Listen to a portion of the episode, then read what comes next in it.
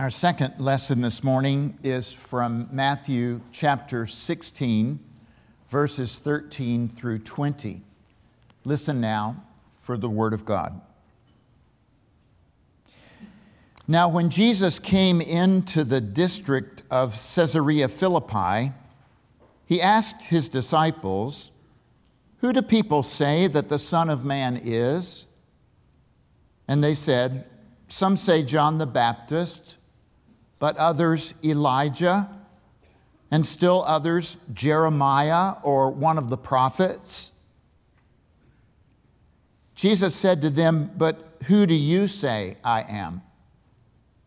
Simon Peter answered, You are the Messiah, the Son of the living God. And Jesus said to him, Blessed are you, Simon, son of Jonah. For flesh and blood has not revealed this to you, but my Father in heaven.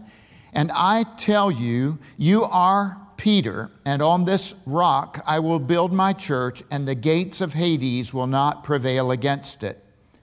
I will give you the keys of the kingdom of heaven, and whatever you bind on earth will be bound in heaven, and whatever you loose on earth will be loosed in heaven. Then Jesus sternly ordered the disciples not to tell anyone that he was the Messiah.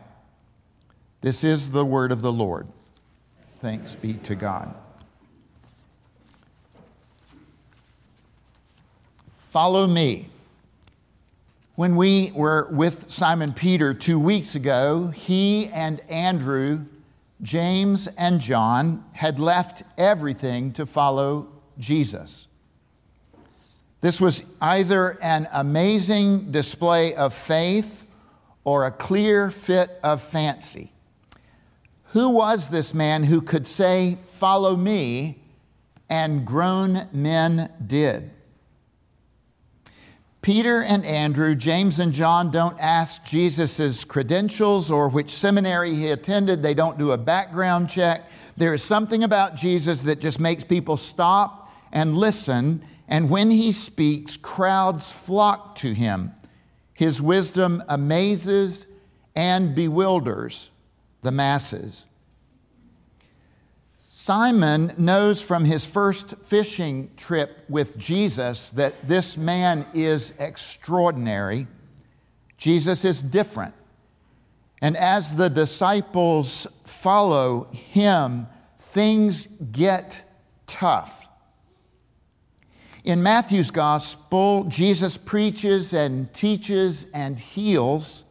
He is inundated with crowds of people, some of whom like what he says, some who like hanging around him because they get free meals, some who absolutely despise him. In fact, just before today's text in Matthew 16, Jesus says to his disciples, Beware of the leaven of the Pharisees and the Sadducees. Beware of the yeast. Beware of the, they finally understood it, beware of the teachings of the Pharisees and Sadducees. Be hyper suspicious, Jesus warns them. And while the crowds follow Jesus, most Jewish religious leaders despise him and are devising ways to get rid of this rebel. These threats do not keep Jesus from pe- continuing to preach and teach and heal. But there are times when he just needs to get away from the crowds. All of us need time away, time to regroup, time to reflect, time to focus, time to rest. Pastor Kate is away today, and our prayer is that this time will be a time of replenishment and refreshment for her. I'm sure that it doesn't hurt that Carolina beat NC State yesterday. I'm sure that that's replenishing her soul quite a bit. When we were last studying the Apostle Peter, we were on the Sea of Galilee. And in Matthew 16, we pick up the story today where Jesus withdraws with his disciples about 25 miles north of the Sea of Galilee, the Lake of Tiberias, to the area of Caesarea Philippi. And this is near the mouth of the Jordan River. It's right at the southern base of the 9,200 foot high Mount Hermon, and Jesus needs to withdraw to the mountains.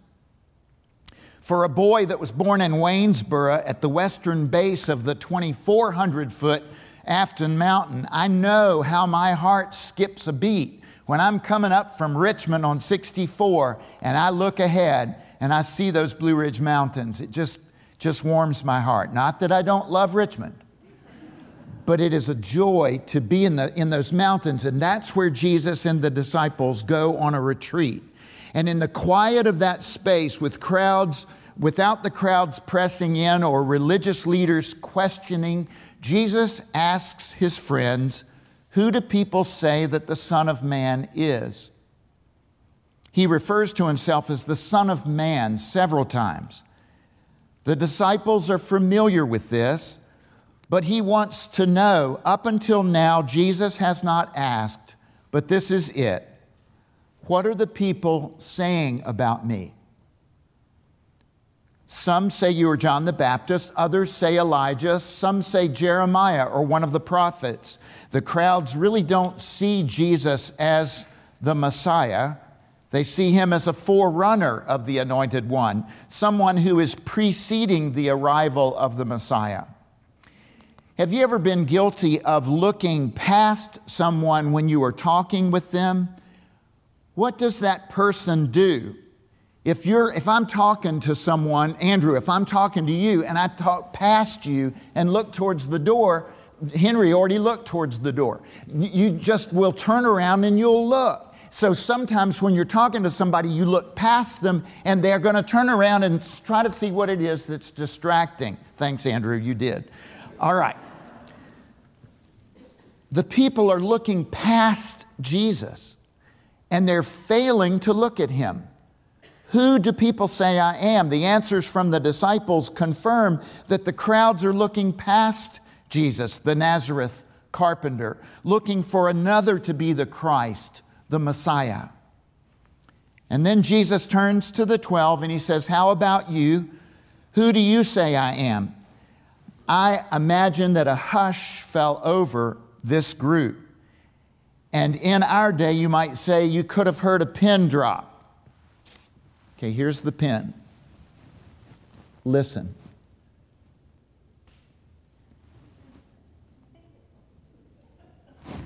Choir, did you hear it? Oh, yeah, come on. You're supposed to say, no, we couldn't hear that at all it makes us wonder what if Jesus asked this question of you and me? Who do you say I am? Imagine, if you will, that we have invited Jesus over for grilled burgers, hot dogs, baked beans, chips and dip, and we're talking with him, thrilled that he is in our backyard with our friends and our family. And then Jesus puts down his fork, takes a sip of sweet tea with lemon, and asks, Who do people say I am? And a hush falls over the gathering. One of us replies, Some say you are a good man, others say you are a great prophet, prophet, others say you are a rabbi. And before you can take another bite, Jesus looks straight in your eye and says, Who do you say I am? Will we pass off the question? Judy, it's your turn to answer Jesus. No, I distinctly remember answering the last question that he had. Fred, you, you answer him. Sometimes I am convinced that we as Christians hesitate when we are asked to confess who Jesus is. It was the summer of 1989, and the Tinkling Spring Presbyterian Church, where Laura and I were serving in Augusta County, paid for three of us, two youth and me, to become part of an 18 member team on a Presbyterian medical mission to Zambia, Africa. Nine youth and nine adults had gathered together, and we went to paint the surgery wing, to lift an 800 pound operating table into the hospital, to completely renovate the pharmacy, and to build a pump house for the hospital in the village of Mwandi, located on the Zambezi River about 150 miles west of Livingstone and Victoria Falls.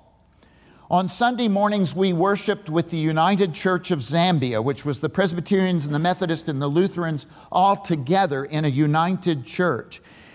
And there, there, was standing room only in this building.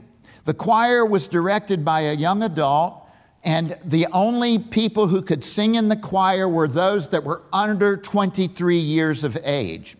So that would exclude everyone in our choir because all of you are 29 right? Good. Okay. So we're there, and they prepared a special song for the 18 visitors, not in Lozi, their native tongue, but in English. These young adults and youth prepared this song. They were giving witness to their sincere faith in Jesus the Christ. And the only accompaniment was a drum and two license plates that they had crimped around the edge after putting beans in between them so that they could make the sound sort of like a maraca. And the three part harmony, which was part of the tradition in that area of Zambia, was absolutely gorgeous. So I bought this drum while I was there. And um, I know that coming back to the Tinkling Spring Church, it was probably the first time in its 270 year history that it had ever had a drum played in the church. But I got there and I had learned how to change the pitch on the drum by pushing on the head. So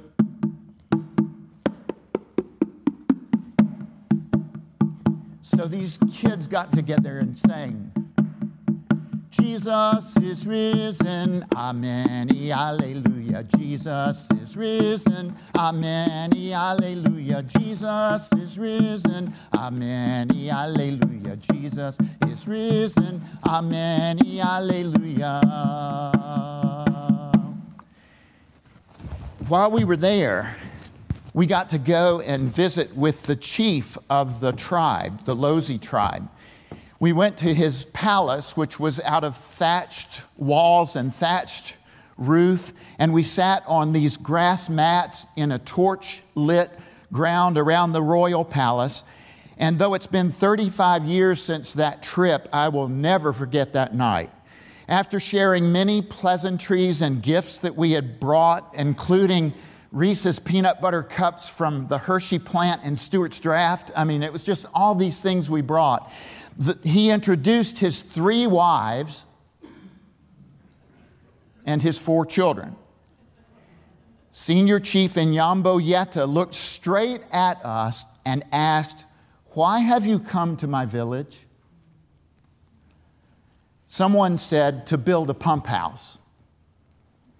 Someone else said, To paint the surgery wing. And the chief pressed further, Is that? Is that why you came? One of the adults said, We came to meet your people and to celebrate the bond we share. I shook my head. Yes, that sounded like a great answer. So that is why you came, Chief Yatta asked.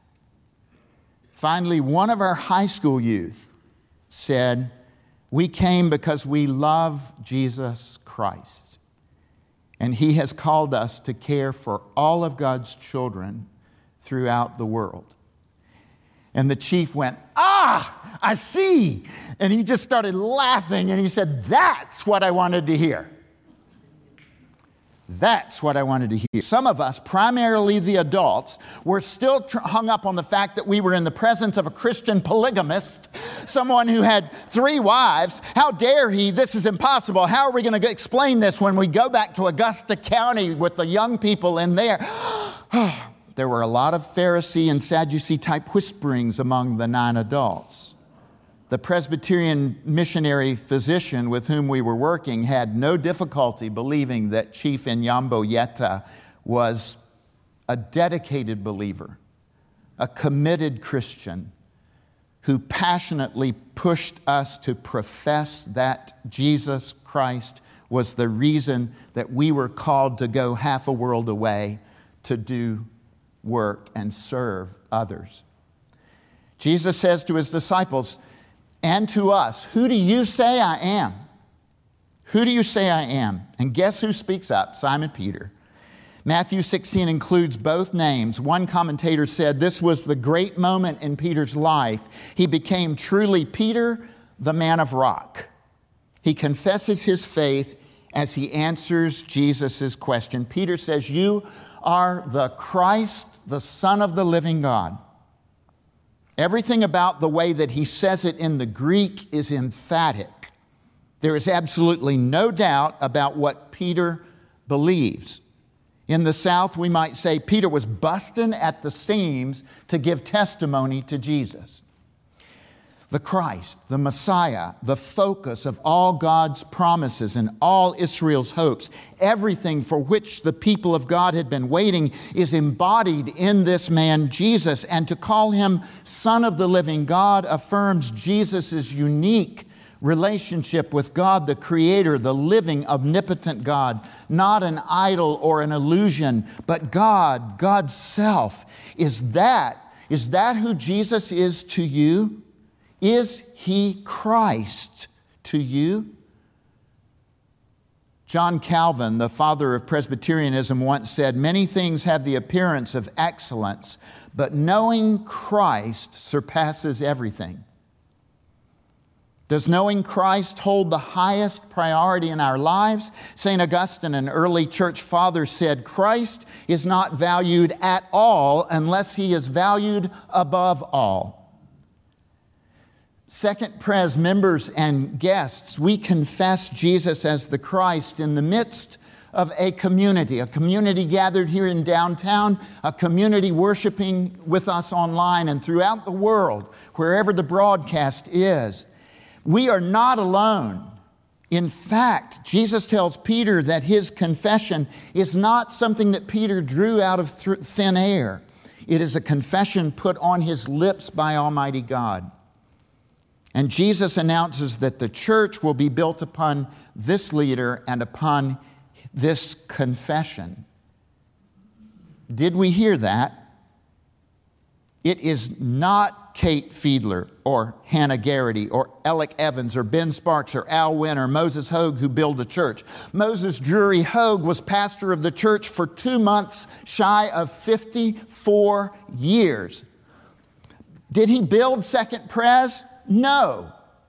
The church is built upon people like Peter, like you, people who are willing to be channels for God's love to flow out from Fifth and Main to downtown Richmond and surrounding counties and the Commonwealth of Virginia and the remarkable nation in this beautiful world. And Peter's willingness leads to his receiving the keys of the kingdom.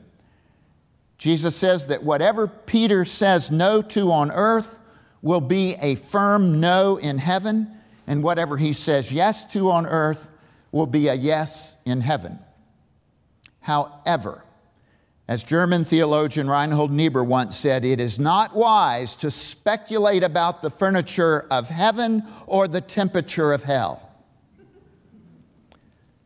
We do not judge one another but we stand strong for Christ in the face of injustice or cruelty or disrespect or rudeness or the many isms that divide us, as Hannah noted in this week's midweek email. In Christ's name, we can say yes to love and no to hate. We can say yes to grace and no to judginess. I know that's not a word, but judginess should be in the dictionary. We can say yes to safe schools and no to horrendous slaughter of innocent little ones and their teachers. We can say yes to parity between the races and no to blatant and barefaced racism. Can you tell that Laura and I went to see To Kill a Mockingbird this week at the Altria Theater? Back to the text. I am grateful for Peter. The other disciples probably thought it, but Peter was the first to confess Jesus as the Christ and his confession brought with it great responsibility. Our confession does too.